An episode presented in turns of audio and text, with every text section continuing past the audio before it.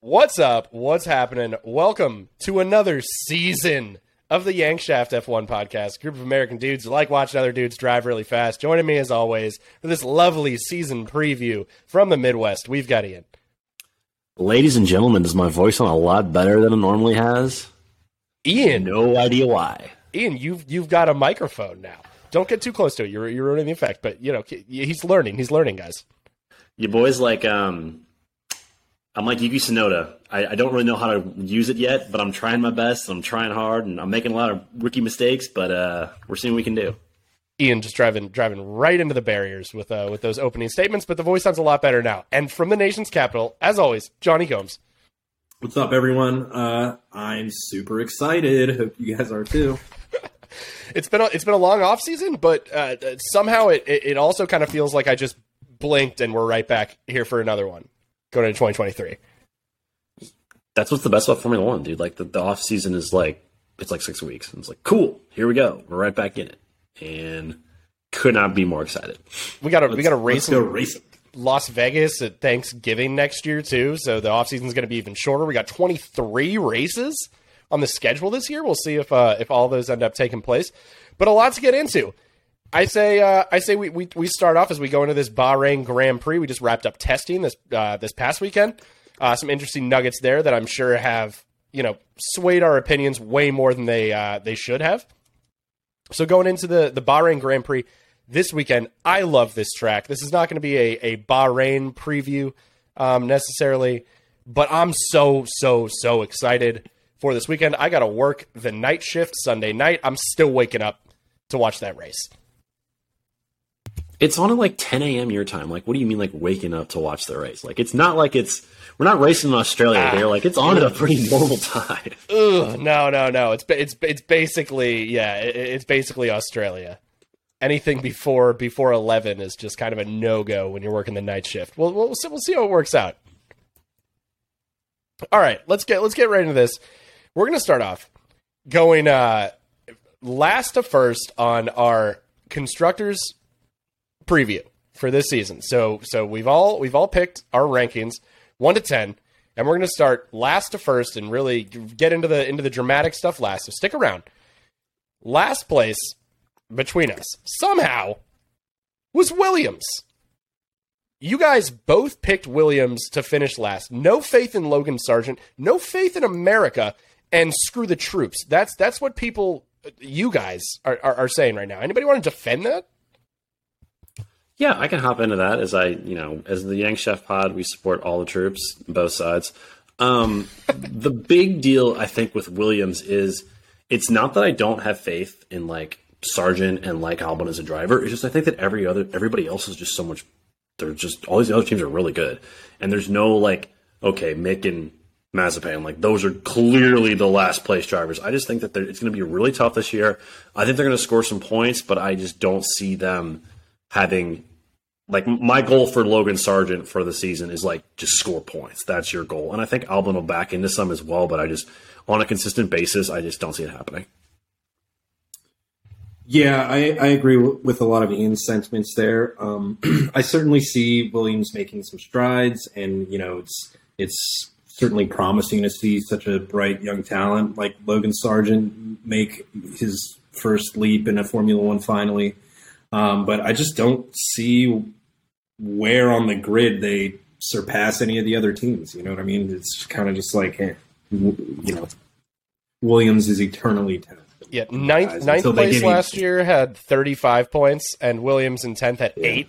So there can be room for improvement without them necessarily leapfrogging anybody. I think it's a fair point. Exactly. No, exactly. Yeah, like, I mean, I could see Albon getting like 20 points, and then Sargeant maybe having like 5, 6, 8. I mean, shoot for the moon, man. Yeah. I mean, seriously though, but like that would be, and that wouldn't even necessarily be like a horrible year for Williams either. Like I don't know. It's Williams. You can't really set your expectations super high with this team. I'm sitting here as like the ultimate Williams defender since you guys both put them last, but I had them 9th. It's not like it's not like I had them much better. And for me, it's closer than I think a lot of people might have Williams and, who I had in ninth. I don't want to spoil it. Yeah, I didn't want to spoil my 10th place pick yet, but I had Williams in ninth. I just got to say, this was a really, really hard job doing our rankings going into this season. I think the grid is going to be closer top to bottom. It's going to be closer in the midfield. I think the bottom teams are going to be closer together. I think a lot of the bad teams have made improvements, and there hasn't been that much to gain for some of the midfield teams that maybe overachieved a little bit last year. It's really interesting, and I'm going to be wrong about all of it, but it was fun trying to find those little differences. And at the end of the day, you just gotta go with your gut. And my gut says Williams ninth, but overall we've got him 10th. Super excited to see Logan Sargeant, an American, back on the grid. Just maybe getting some features, some profiles on SportsCenter before the races or something. I don't know. Just throw us a bone. He'll bring in viewership, but I mean, it's going to be, hey, do you want to go watch Logan Sargeant get 18th place? No, if anybody watches a race simply because there's an American driver on the grid, they are going to be very disappointed, because he's going to be on screen for a total of 40 seconds throughout the race, and most of it's going to be while he's getting blue flagged, lapped by somebody. It's not his fault. It's just It's the nature of the sport. We ready to move on to ninth place?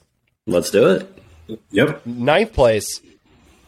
AlphaTauri. Oh, how the mighty have fallen. Last season, going into the year, I was saying they might be the best team in Italy, or 2 years ago, I guess. But, oh, man, it was just such a stinker of a year for them last year. Let's knock it out right away. Out with Pierre Gasly. He is swapped over to Alpine, and in is Nick DeVries, who filled in for a race for Williams last year and scored a couple of points, and he is now paired with Yuki Tsunoda. So very inexperienced, despite Yuki Tsunoda hanging around for a couple of seasons. Inexperienced. The car just sucked last year. Yuki kind of stunk. I don't know. I had AlphaTauri 10th. I picked them to finish behind Williams. I just see nothing to be excited about, other than, as we previously discussed, I enjoy the livery, but that's it. Is there anything else that I'm missing with this team? I think with Tari, the big thing is they've got. I really hope I'm wrong about this, because I have them ninth, but I want them to do better, because I really like Yuki a lot, and I think Nick DeVries has talent, and I think Nick DeVries raced one race last year and he got points in a Williams. I think that's being a little bit being overlooked. But the problem with Tauris, man, you're right, they were so bad last year, and Pierre Gasly, who I think is a really good driver, was just fell off the map, where we were talking about power maybe fourth, and they were terrible teams week in and week out, always having problems. And I think this is a real big make or break year, where I wouldn't even be surprised if they finish ninth, I think Yuki's gone, and then it wouldn't be surprising if DeVries was gone too. I think it's a really tough year for Tari, and they could be a completely different team in this time next year. Well, there's been some recent rumblings about Red Bull being willing to supposedly move on from the whole AlphaTauri program, supposedly. For that reason, and based off of last year's results and everything, I just don't see AlphaTauri improving on their P9 from last year, and with doubts over the team, I could just see things going horribly wrong. They finished behind Haas last year, and Haas, I think, has improved their driver lineup. I think the car hopefully will also be improved. We'll get to them in a second, but I think everyone's made moves forward. And AlphaTauri, I love Nick DeVries. I love the Dutch, big Dutch guy, but. It's a step back from Pierre Gasly, no? I think it is. It almost on paper it obviously is. Yeah. But Nick DeVries is a guy where I could see him just again, we could see him be wow, how is Nick DeVries having that success? And then it would what's his ceiling? His ceiling is 2021 Pierre Gasly in the AlphaTauri, right? Right? Yeah. We don't know what his ceiling is. I know. I have no idea what his ceiling is. But the thing is, I think Yuki Tsunoda's floor might be really bad. Dude. I think his floor might be circle of hell bad, or he's just not even on the map. But like I said, I hope I'm wrong. And Johnny, I think you made a good point where if Red Bull doesn't really want to fully commit, especially with the cost cap issues that they've had, where like they're just sending the scraps to Tauri, like that's going to be tough. They need to send those lunch scraps to Tauri, then save themselves some money. That's apparently what did him in last year, was all the lavish lunches that sent him over the budget cap. They need to send those scraps. And Yuki Tsunoda, I don't think it's necessarily the ceiling or the floors that he needs to be concerned about. I think it's the walls, the barriers that Yuki Tsunoda needs to watch out for next year. I'm proud of that one. I don't care if nobody laughs. It was good wordplay. It was good wordplay. Any other notes on AlphaTauri? I waited for you guys to finish. He's not hitting the bottom of the barrel, but he's banging the sides. All right. Yeah, exactly. There we go. All right, moving on to eighth place. Anything else on Tauri? That's it. In eighth place, and boy, we are going to look so stupid for this. So stupid. McLaren in eighth place. Oh, no. What? McLaren in eighth place. I know. Ian, you put them sixth. It's not like you're not right. I had a different team in eighth place. This is an average score, okay? Nobody can be. When you guys look like idiots, I'm going to say, hey, I had him in sixth place. Okay.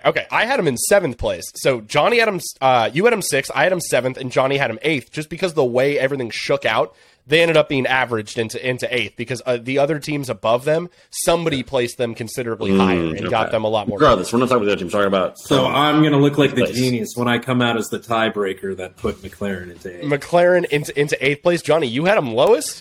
What concerns you about McLaren?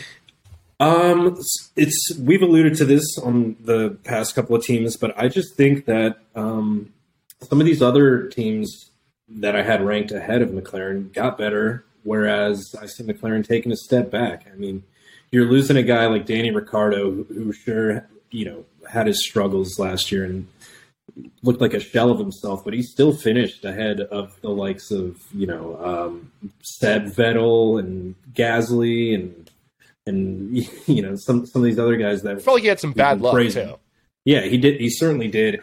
And the team, I don't know. They just looked like they had, fully committed to Lando and kind of had already known that Danny had a foot out the door, and so that was weird. And I just don't see Piastri. I mean, Piastri's unproven. We, like I said, we don't really know. But for those reasons, I had McLaren eighth. I think eighth is too low, mostly pretty much solely based on the fact that I think Lando Norris is a really good driver, and I think he will score points and keep them there. But I don't expect much out of Piastri this year. I think he's going to be worse than Danny was last year. But I think Norris. I think it's going to be a very challenging year for Norris as well, and a long year for McLaren. But I think they're going to score enough points to avoid finishing eighth place. I agree. I rewrote them like anywhere from fifth to eighth, and then I ended up with them at seventh place. But where I differ is I think Piastri's gonna have a relatively good year. I just think the car might be a bit of a donkey. I think, like you said, it's gonna be a challenging year for Lando Norris. We've seen it before, where a guy is in a piece of machinery. Last year, the year before, that's coming up. He gets so close to some race wins. He had the heartbreak in Sochi in the rain. He had the race at Monza where he didn't let Ricardo win, but that's the way it shook out, where Ricardo got the win. He could have passed. Yeah, and he could have given him a fight. At least. He didn't give him a fight. That's what he was so close. And in this sport, you just never know how long that window is going to be open. And it doesn't look like the window for victories is open for McLaren this year. And I think Oscar Piastri, I'm expecting a good year from him. I think he's going to be closer to Lando than a lot of people think. I don't think he's going to be equal to Lando, obviously. I'm not saying that. But I think that he's going to put in very, very solid performances, very consistent performances, especially in qualifying. But I just don't see it shaken out. I think realistically 6th or 7th might be where they end up. And if they finish higher, then more power to them. But that car looks like it has some serious problems right now. And no matter how good their driver pairing is, I just it's going to be tough. Because again, it's one of those things where as of now, going into the season, it looks like everyone else has made improvements. And they might have taken a bit of a step back, as we've said about the other teams that we've ranked so low. That was well put. I tried. Plus, plus the livery of their car right now is just bleh. So I think that's another thing we're not. If you look good, feel good, play good, and they don't look good, so tough to say. Yeah. That's a fair point. We'll get our livery ranking episode out eventually. You know, it's editing's tough, and it's especially tough when your computer keeps crashing when you're trying to do it. So don't. We're more worried about the season preview, but don't you guys worry. We'll get you some content coming out with our livery rankings. It'll be out there eventually. Spoiler alert: we did not like the McLaren. So. They don't look good. No, we did not. They don't look good. It doesn't seem to drive good right now. So, 8th place for McLaren is where we have them right now. 7th place, Haas, USA. They finished 8th last year, so we're moving on up. I think we should start with these two things. Number one, Mick Schumacher out. You know who's in? Nico Hülkenberg in. You know what else is in? A smaller pit smaller setup. Paddock. Yes, small. Not the paddock. It's the whatever they call that thing. Yeah, the place paddock, where the engineers sit on race day. These are all fancy words. Essentially, they're going from 6 seats to 3 and saving them like they're saving $250 large, baby. It's shipping. It's all shipping costs. Yeah. You know they're saving it on the back end. All right. It's going straight into the car, and boy, if any team can throw $250,000 out the window, it's probably Haas. But you know they're saving some money. I hope other teams follow soon. Not to cut you off, they're going to be saving a bunch of money from Mick Schumacher not crashing. That's a great point. I'm glad you cut me off. They're going to save more money from not having Mick Schumacher. Look, we love the kid, nice guy, except for outing the drama between Alpine apparently. He keeps crashing the car, Gene. Hey. Yeah, he keeps crashing the car, Gene. Yeah, it's not my fault. I told him. God, I need to get my Gunter Steiner impression back. It's weird. It's been too long. Import-export business is really going to be hurting now that we're shipping them less stuff. It's kind of frustrating. I think they're going to be sneaky, better than people think. I think Mick. His driving skills are not. I think you picked up 8th. That's exactly where they finished last year. You will, but it's tougher field this year. That's all I got to say. I think Hülkenberg's better than Mick, and I think K-Mag is better than Mick as well. So it's like, hey, net positive right there. Yep. Send him to 8th place. That's my dad texted me today and said, hey, Haas is looking fast in the qualifying or the testing. And I was like, oh, yeah, okay. So, I don't know. Maybe that means something, but I don't know. I think it's going to be – they're not at the laughing stock at the grid anymore, and I think that's a positive for Haas. They scored 37 points last year. So, honestly, if they just kind of, keep – and the hype was high on them – they made a lot of good improvements in the offseason because they punted on 2021 for 2022's sake. And what they gained in that, they lost on. They weren't really able to develop the car as the season went on. So everyone else kept getting faster, and Haas just kind of stayed there. So that's going to be kind of the name of the game again. Okay. Can they come out of the gates quick, score points? But I think any weekend where the setup works in their favor, you've got two veterans who can take advantage of that and score points. God, if Kevin Magnussen can just go a race without getting the meatball flag, it's going to feel like a win. I had Haas where I had him because I certainly see Nico Hülkenberg scoring more than the 12 points that Mick Schumacher managed to muster last season. We're going in with experienced pairing and I don't know. The car just looks good. I don't know. We've kind of mentioned this before, but that black livery, it's a spicy. We are influenced by liveries, okay? Yeah. You gotta, like Ian said, you gotta look fast to be fast. You know, that's what they say in this sport. That's what we say in this sport. Look good, feel good, play good. Come on, read a book. No, I refuse. To clarify here, Ian had Haas 8th. Johnny, you had them 7th. I had them 5th. They were a part of a victim of the constant reshuffling that I did in the last hour where I just could not decide on anything. And I somehow ended up with this veteran driver pairing, finishing 5th. even saying that out loud, I'm a little bit embarrassed. I don't know. I'm going to stick by my guns, though. I think it's that $250K is going to go to a good place, and they got a good veteran pairing. They got Gunter Steiner. What more can you need? What's not to love? We got three races in America this year, three home races for Haas. I mean, that's got to mean something, right? I don't know. Yeah, 8th place, almost most likely. So, I mean, hey, we had him 7th. I had him 5th. But a lot to be excited about. A lot to be excited about for Haas. Moving on to the 6th place team, who, look, I had well below Haas. Alfa Romeo, one of the lower teams that's sticking with the same. I think this is the first team we've talked about that's sticking with the same driver pairing. I think it is since last year. Yeah, is Alfa Romeo. We've got Zhou Guanyu coming back and Valtteri Bottas. They finished 6th last year, but they had 55 points. McLaren had 159 points ahead of them, and they actually finished tied with Aston Martin. So they finished 6.5, and the team ahead of them was way past. I think it could go a few different ways. I'll lead off. I had them 8th.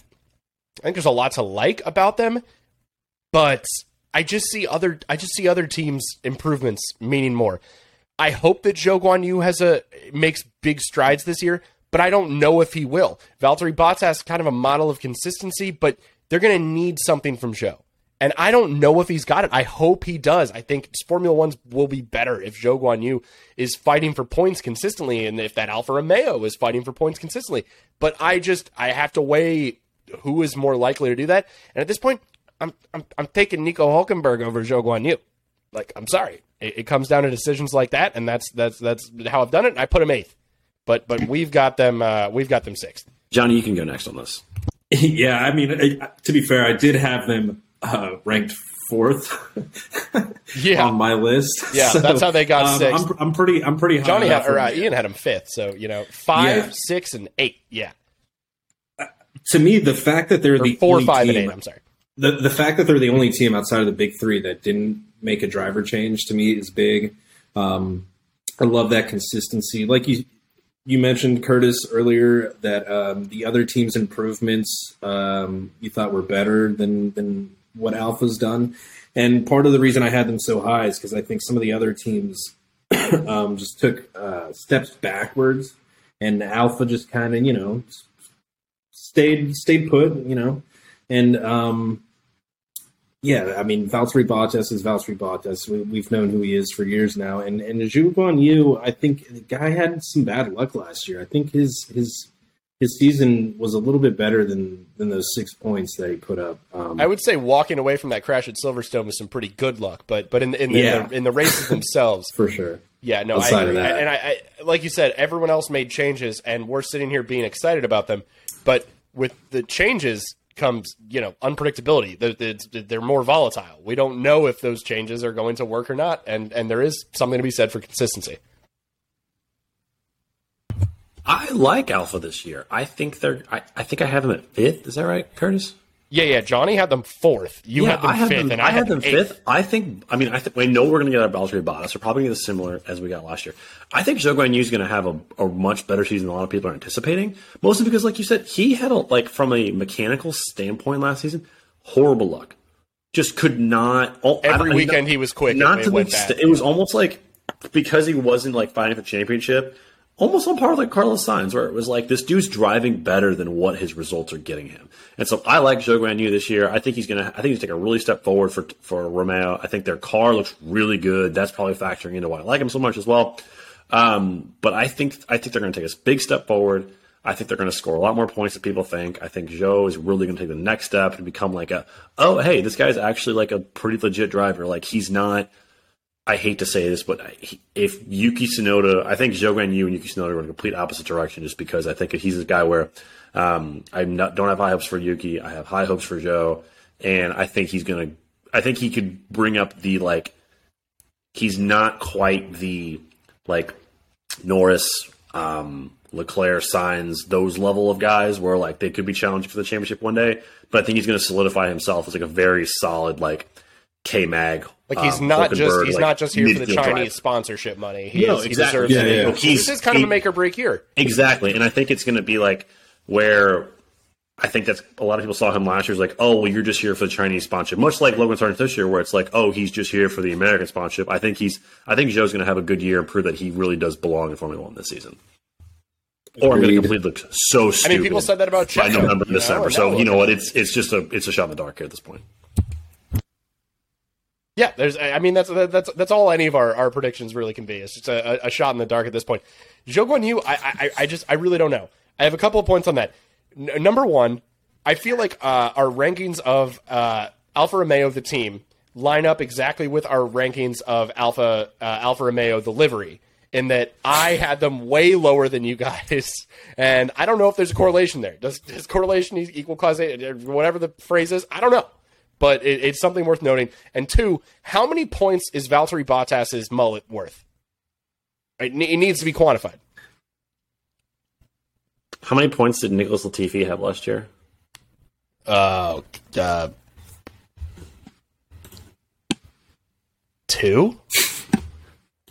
Valtteri Bottas' mullet is worth 2 points.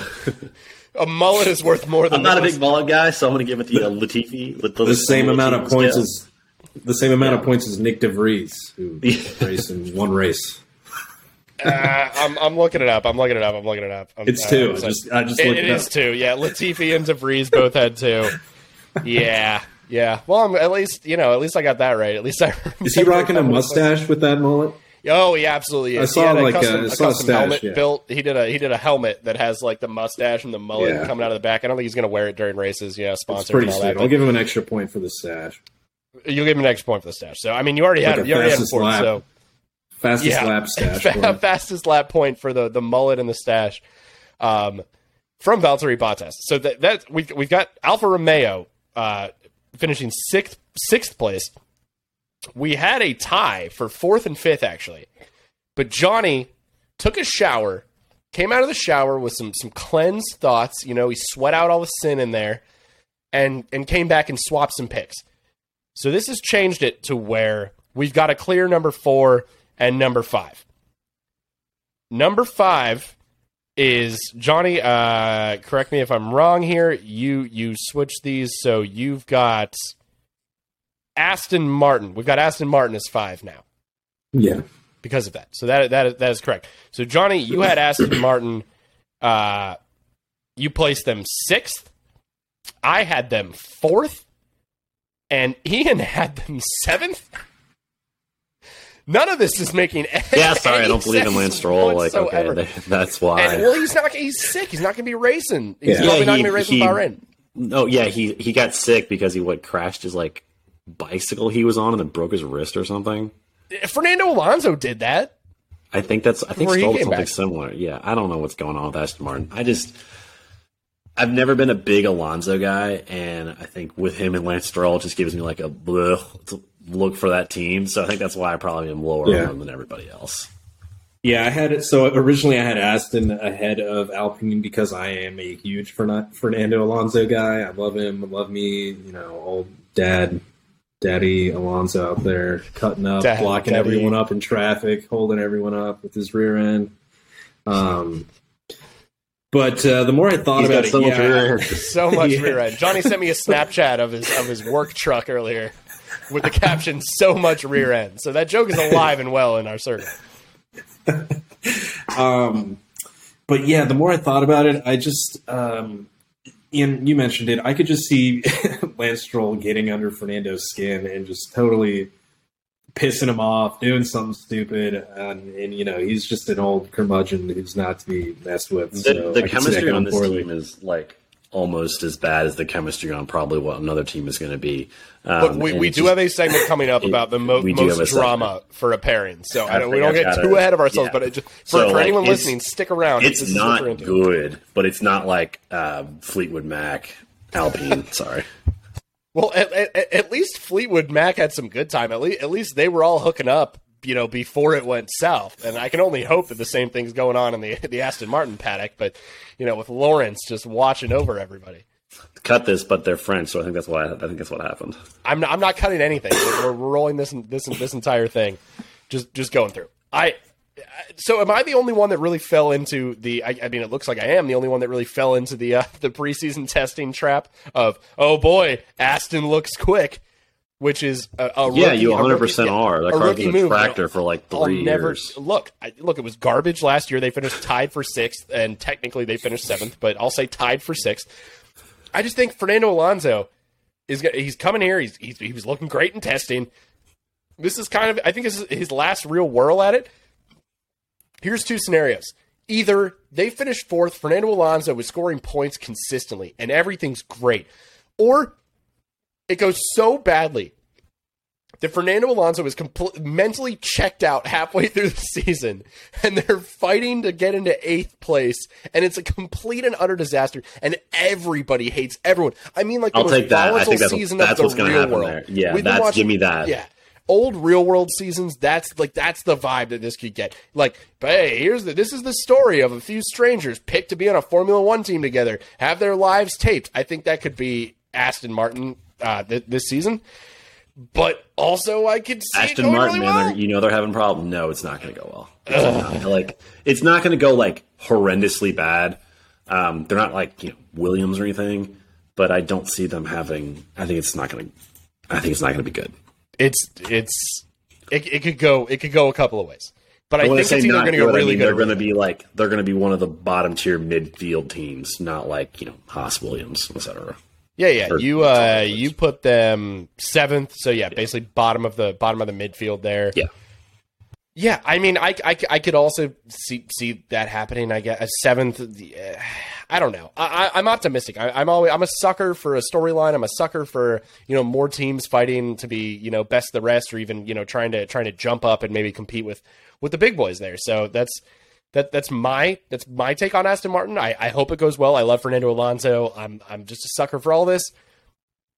The team that most likely we think they will be fighting with is the team that we have fifth, and that is Alpine, after Johnny's tiebreaker from the Clear Shower Thoughts. Johnny, you originally had these teams flipped, but you switched Aston Martin and Alpine. What? Tell me. What were you thinking about in the shower while you were thinking about Formula One? I don't need the rest of the details. So I actually had my phone in the shower, and I was doing some prep in the shower because I was kind of rushing to get to www.spankbang.com. No free ads, spank bang. Yeah. No, I got that waterproof OtterBox, so it's fine. I was looking at the points totals from last year, and Esteban Ocon had a sneaky good season last year. I mean, he finished ahead of Fernando Alonso, a guy who's been doing it for 20 years, and 10 points more than Fernando Alonso. Yeah, to jump in, another new pairing, Ocon with Pierre Gasly, the French connection, all of that, but yeah, keep going. And so, like I said, so this could go either one of two ways, because as everyone's well aware, this is a Pierre Gasly positive podcast. Yeah. So, I see Pierre making huge strides, coming home to a French team and a French car, working with Ocon, could be a good thing for them, but at the same time, they could also be fighting each other for points, they could be taking points off each other, or taking each other off. Well, yeah, fighting each other, period. If you guys want to get into that, I think you guys are more well informed on that whole saga. Yeah, so apparently, for those of you guys not in the know, and this is just through the grapevine, basically Ocon and Gasly used to be boys, and they were racing. Obviously grew up with each other a lot and racing, and they're both French, et cetera, et cetera. And then for some reason, there's this big tiff in their relationship, and they kind of split up a little bit and kind of really starting to not like each other. And when asked about it, Gasly was like, "Oh yeah, we were really close, and then I started to have more success, and yeah." That really hurt our relationship, and she got jealous. We kind of stopped socializing. Well, it turns out last year, Ralf Schumacher. It was not Mick. And I'm sorry for the slander earlier. Yeah, it was Ralf Schumacher. I had to double check my sources. I thought it was Mick, actually Ralf Schumacher. admitted on live television. So much better. Oh my God! On live television, that the reason why they don't like each other is because Gasly stole this woman that Ocon was dating. I don't know if her and Gasly are still together. Well, I don't think it's all allegedly. Okay, we're not trying to get sued. This is all allegedly, but basically, Gasly, swooped Ocon's girl, and Ocon, for whatever reason, didn't take that very well. Who knows why? And that's why they don't like each other. Not me. I've never once reacted poorly to that. And again, this was liked by Pierre Gasly. But this could all be speculative. This could all be years in the past. I mean, water under the bridge. It's all water under the bridge at this point. Like I said, it's maybe just this is like a French thing. I don't know. But yeah, so that's some drama to pay attention to Alpine this year. Very interesting. Oh my gosh. I don't even know where to begin. Again, as a Pierre positive, Ralf Schumacher. It's like Ralf Schumacher. How did he know? I assume what probably happened was because Gasly and Mick are boys. That Gasly probably told Mick after a few drinks or baguettes or whatever, and then Mick told Ralf, and then Ralf was like, "Oh, this is juicy. I love this." Like blah blah blah blah, and then couldn't wait to blab. Ralf Schumacher had a piece of information. Everybody knew this super embarrassing thing about you, Esteban Ocon. That's super juicy. Oh my God! Was this all just a ploy to maybe get another driver off the grid to keep Mick? I have no idea. There's a million scenarios. We don't know. This is just reporting what we hear through the grapevine, ear to the ground. Allegedly, again, this could all just be a complete misunderstanding and not true at all, but boy, that sure is some. When there's smoke, there's fire, and that would explain. I believe this theory a heck of a lot more than as Pierre Gasly just became so incredibly successful that I stopped talking to him. Okay. Yeah, I don't know. Maybe it's a French pride thing. Who knows? Yeah, who knows? To bring this back to Americans, we're being careful to say allegedly. I don't know, I'm sure, Ian, you've probably at least seen Brett Favre suing Pat McAfee for defamation because he was talking about the Brett Favre lawsuit for stealing money from social programs in the state of Mississippi. Noted horrible person, Brett Favre. What's Brett Favre ever done? Google's Brett Favre scandal. Oh yeah. That might be a thing. Yeah, so again, this is all allegedly. We don't know. Yeah. It's probably just Twitter rumblings or whatever, but nobody. Many are calling Ralf Schumacher the Brett Favre of racing. I don't know. You think the brain trust at Alpine would really throw these two guys together into a paddock? I'm sure without doing their due diligence. Come on. I don't know. How would that conversation go? Like, hey, Esteban, are you cool if we bring in Pierre? Like, oh sure. Like, I don't know. I mean, is this like one of these things where it's like Galaxy big brain move from Alpine where you're like, let's bring in these motivational tool who just hate each other as a motivational tool, and they will just absolutely race the hell out of each other every single race to try to beat the other one. Maybe that's it. I don't know. That's a real football guy move for sure. That is just you want competition in camp. Let's bring in your biggest enemy to make him your teammate, and then just you have to beat him every single week. Honestly, pressure makes diamonds, baby. I kind of love it. As a Pierre positive pod, I don't really want to talk too much Alpine. I put them sixth. I had them as low as seventh. I think I might have had them at eighth at one point, if I'm being totally honest. We'll get to this in some of our fun segments later. I think it could be a complete disaster. I love Pierre Gasly. I think he had that great year at Tauri was awesome. Last year, I don't know what to make of it. There was a lot of stuff that was out of his control that kind of stunk. Wasn't his fault. There were also just some times where he kind of looked like the guy that Red Bull said wasn't good enough to compete.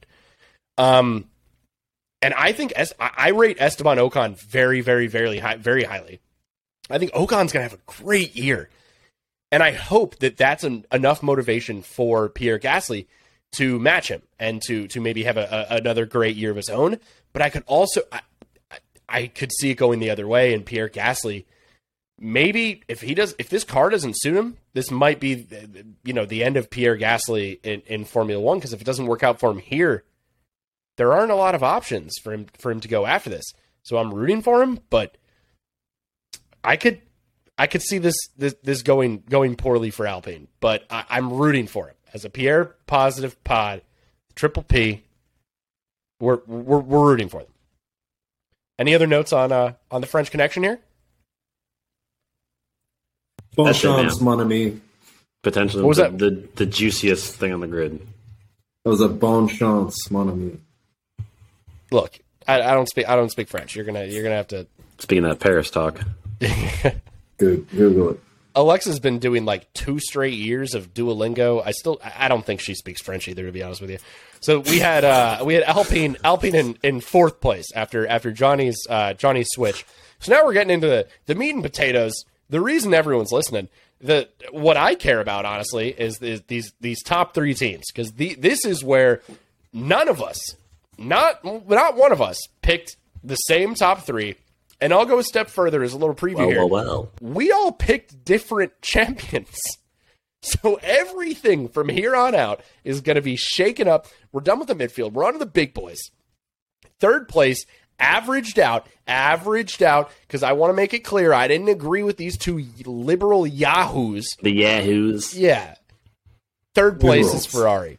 Somebody, somebody give me your lame excuse as to why Ferrari is going to finish third place this year. Please, enlighten me.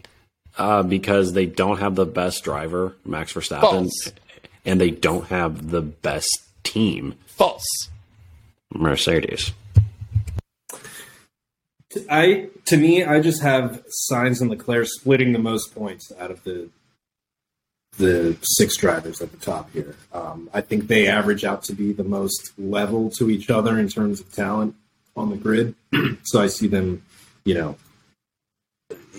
not... I'm losing it here. It's just the funniest team on the grid. Even Johnny doesn't believe it. Ferrari's the funniest, and not funny like Daniel Ricciardo, like, haha, funny. What, funny like I'm crap. A clown? We only bought 3 tires this race funny. Like, that's like just Ferrari. I have no words. They're like... If you're American, like how Ted Cruz is like unintentionally one of the funniest people in America, that's the exact same way that Ferrari is. Well, I mean, I was just going to compare to like the Dallas Cowboys, and like it doesn't matter how good they are or like who like how talented they are, how many games they win in the regular season. Even like when push comes to shove, you've got they're a meme. They're Jerry Jones and the whole Cowboys. It's going to fall apart. They're not going to make the conference championship. They're not going to make the Super Bowl. They're going to get in their own way somehow. And Ferrari has been the Dallas Cowboys. That's what's great. All of last year was that they're going to do that's what's going to happen to them. And that's what's like, I know there's going to be some really dumb thing numerous times this season involving my poor boy Carlos Sainz, and then Leclerc will be like about to finish a race, and then his car was like catch on fire or something. Okay, so I completely disagree. I think, because I have to believe this as a Ferrari fan, that the change at the helm going from Mattia Bonato to Fred Vasseur is going to be great for this team. Somebody who has experience like leading a program and can just get everyone in line. Maybe bring some accountability, I don't know, to the strategists, to the mechanics down the line. Just a culture of accountability from Ferrari is all I'm looking for. And if they get that, they have the pieces in place. I picked Ferrari to win the championship. I had them number 1. I think this is their year because I think that Charles Leclerc and Carlos Sainz are the best driver pairing on the grid. And I think they're paired with maybe not the best car, but I think the positives from their pairing outweigh advantages that maybe other cars might have for them, especially early in the year. The Ferrari is not necessarily going to be the best car on track, but I think if they can just get it right from the top down, I think they have all the pieces. They're Ferrari. They just need good leadership. And I'm at this point going into the year, I'm the guy that naively believes that they have the correct leadership finally to put all these things in place. And I think Sainz is damn close to Leclerc. And I think it can't be understated that when they have proper strategy, those guys are going to be taking massive, massive, massive points, whereas Red Bull is going to be having to sacrifice. Red Bull's going to be having to do a lot of sacrifice Checo to maybe get Max a win. And I think Ferrari is going to have multiple options for race winners a lot this year. That all sounds really good and really in theory, I know. That in theory is like, that's like a great season for Ferrari, but yeah. I don't. Hire me for PR. Yeah. You don't need to say much more, just. No. What I just said is not going to happen. Yeah. What is it? I got a bridge to sell you when it comes to Ferrari. Yeah. And that's fair. That's fair. Yeah, I got some ocean in front of you in Iowa to like sell you. Yeah. Yeah. It's been a bleep show from Ferrari for quite some time. I do really like that pairing. Do you guys think Leclerc and Sainz are the best pairing on the grid? Yeah. I do, and for me, that's why I kind of had them not as high as the other two, just because we've seen these past these past couple of championships, we've had a dominant driver racking up most of the points, aka Max, winning pretty much every race, just stacking up points. I don't see Sainz and Leclerc being able to muster up enough points amongst the two of them to outmuscle. I think they're going to be in enough of those races where they sacrifice. They're not a better pairing than Mercedes, in my opinion. If the Lewis bounce back that I am predicting happens, then yeah, I agree. Yeah, I could see that. I think it's really close up here. I mean, hey, I rate Checo highly. Like I think yeah. We're in the top. This is the top three. This is the top tier for a reason. I don't see.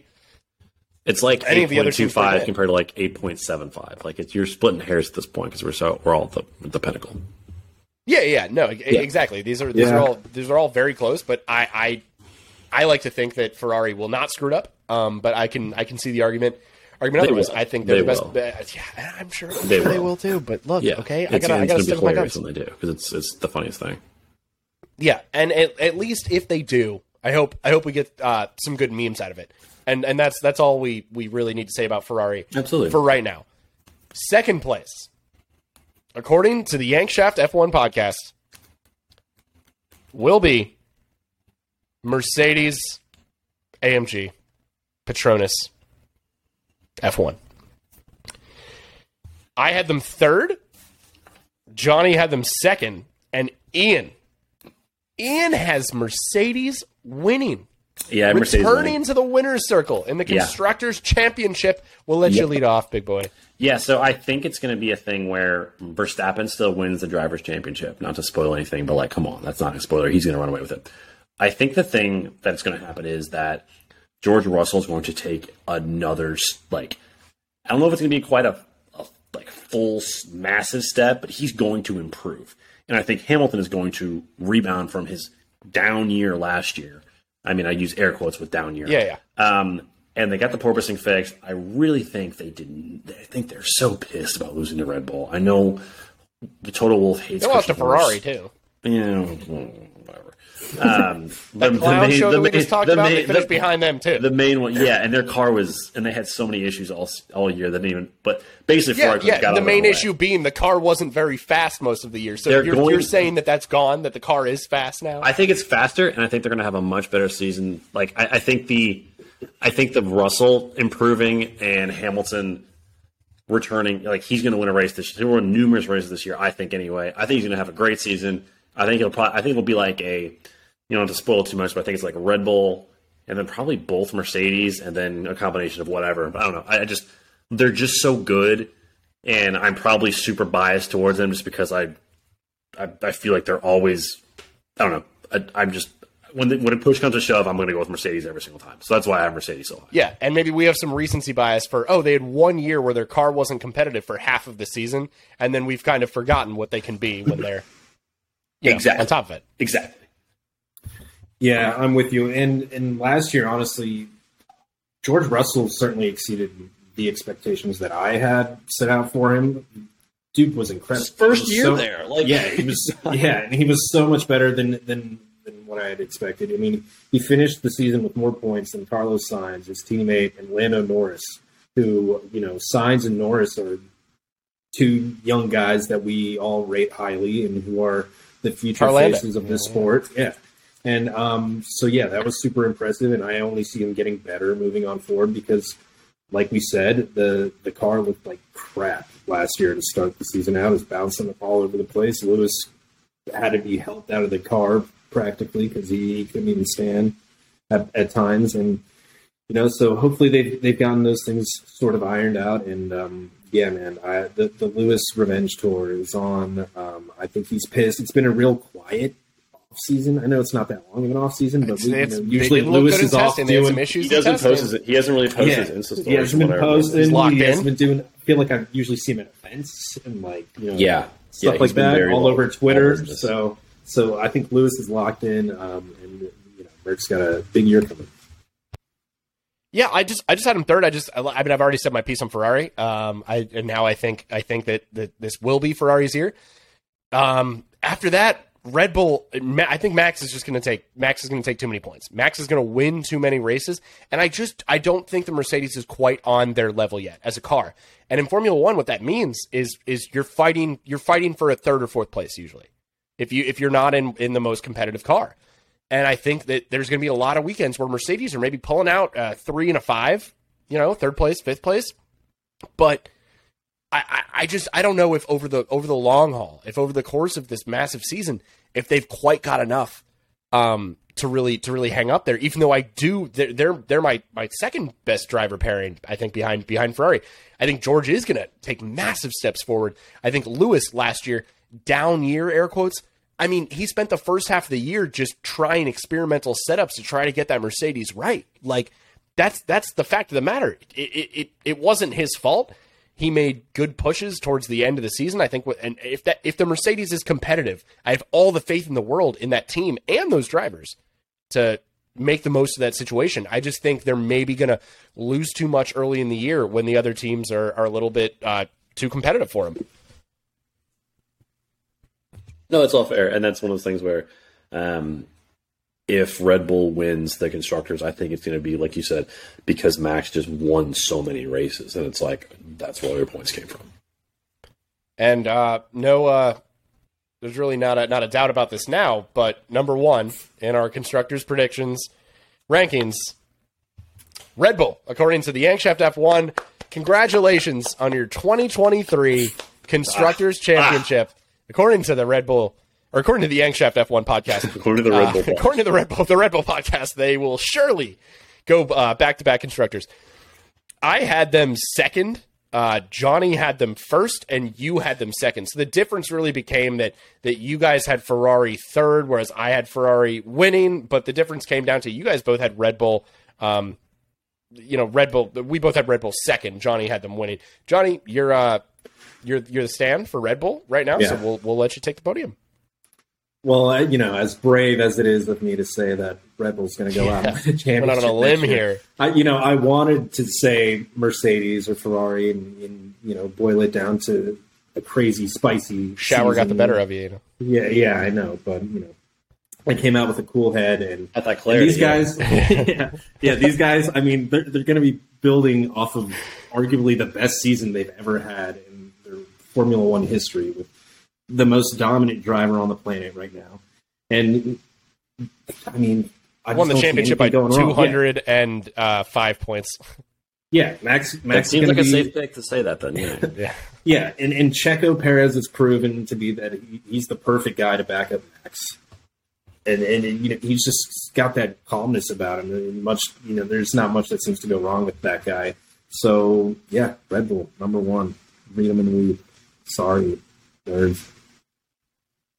I think part of the reason why I think I have Mercedes like ahead of Red Bull is I think Checo especially is going to take a little bit of a step back and just kind of like, is the drive going to be there to be the backup driver again to Verstappen? So it's like, all right, do I really need to finish second or third every week? We saw, what's a fifth, Brazil last year where it got a little testy. Yeah, so like I think that's going to be part of it too, and I think that's why I Red Bulls. They're still going to finish second, but I think if a team like Mercedes or Ferrari is going to overtake them, it's going to take Checo. Just, I'm not going to say like checking out or not being, no pun intended, or you know, not being there, but just like, okay, it's funny, I got that I'm having like a ho-hum season, not like, you know, I'm racing my butt off every single week. Well, I mean, knowing Checo and from what we've heard, like he got immense satisfaction from helping Max get that first title.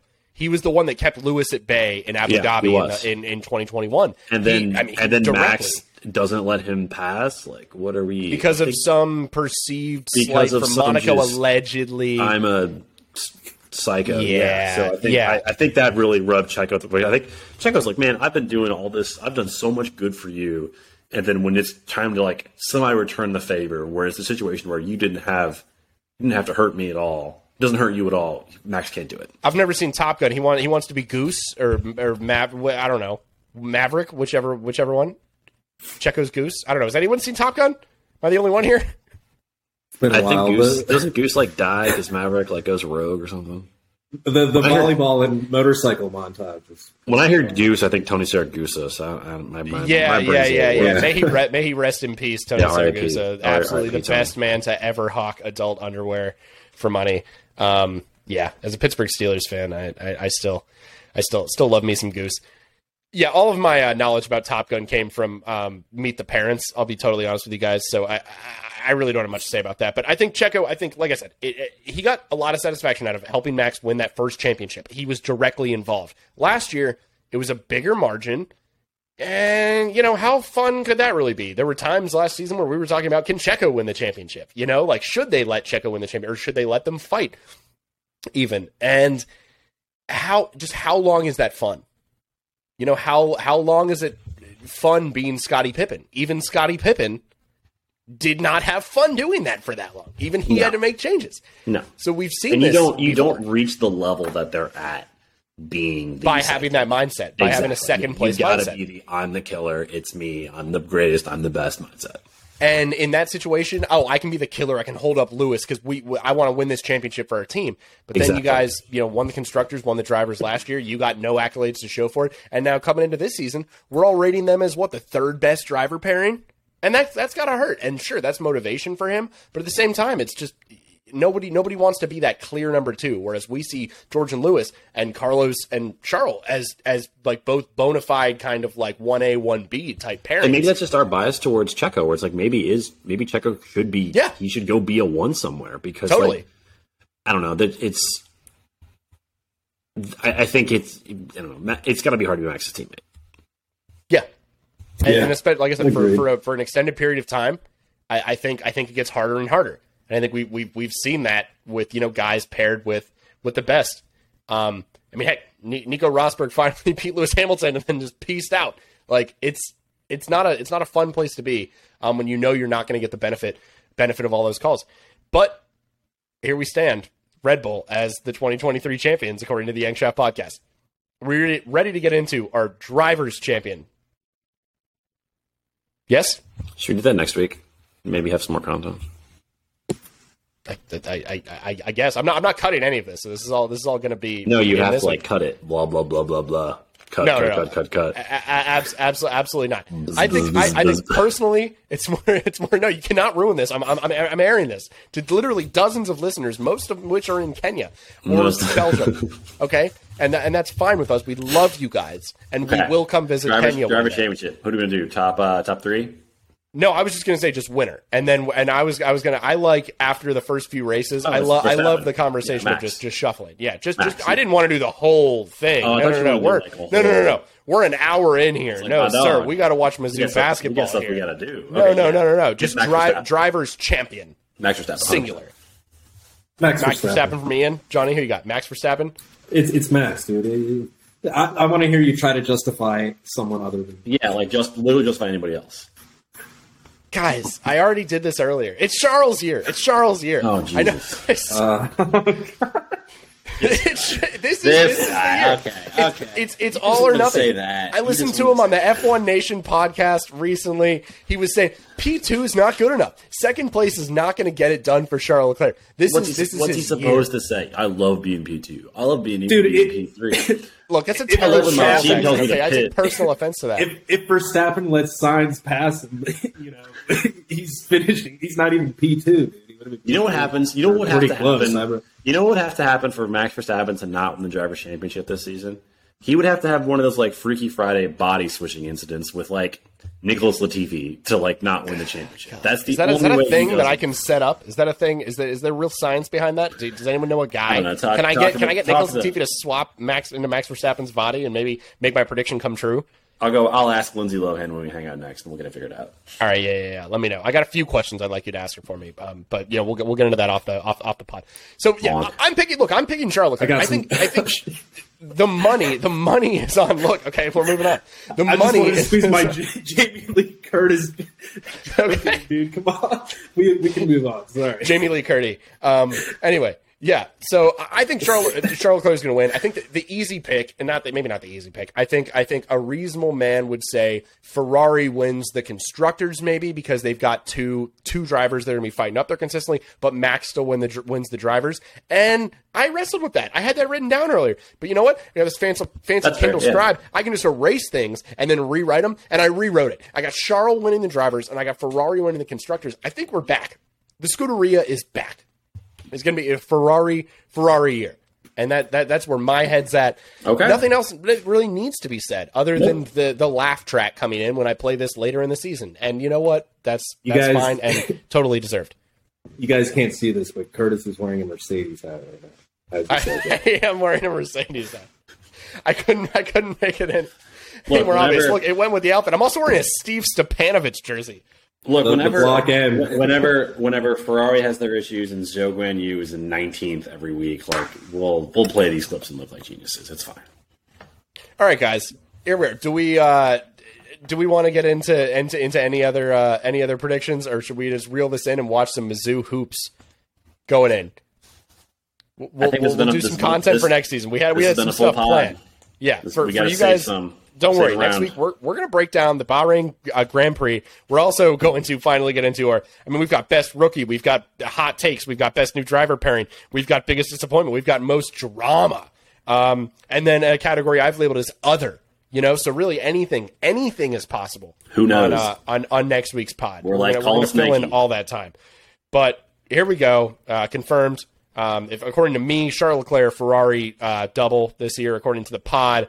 We've got Max Verstappen, Red Bull double. So, you know, you're gonna have to tune in, see what happens. Ian, looks like you're gearing up for something there. No, I'm excited for the season. I'm tingling with nervousness and excitement. Or I have to go to the bathroom, I don't know. One or the other. Yeah, it's probably a little bit of both. Yeah. Johnny, any parting thoughts? Cut this in post, dude. You got to cut this all in post. I'm not cutting anything in post. I'm getting this out.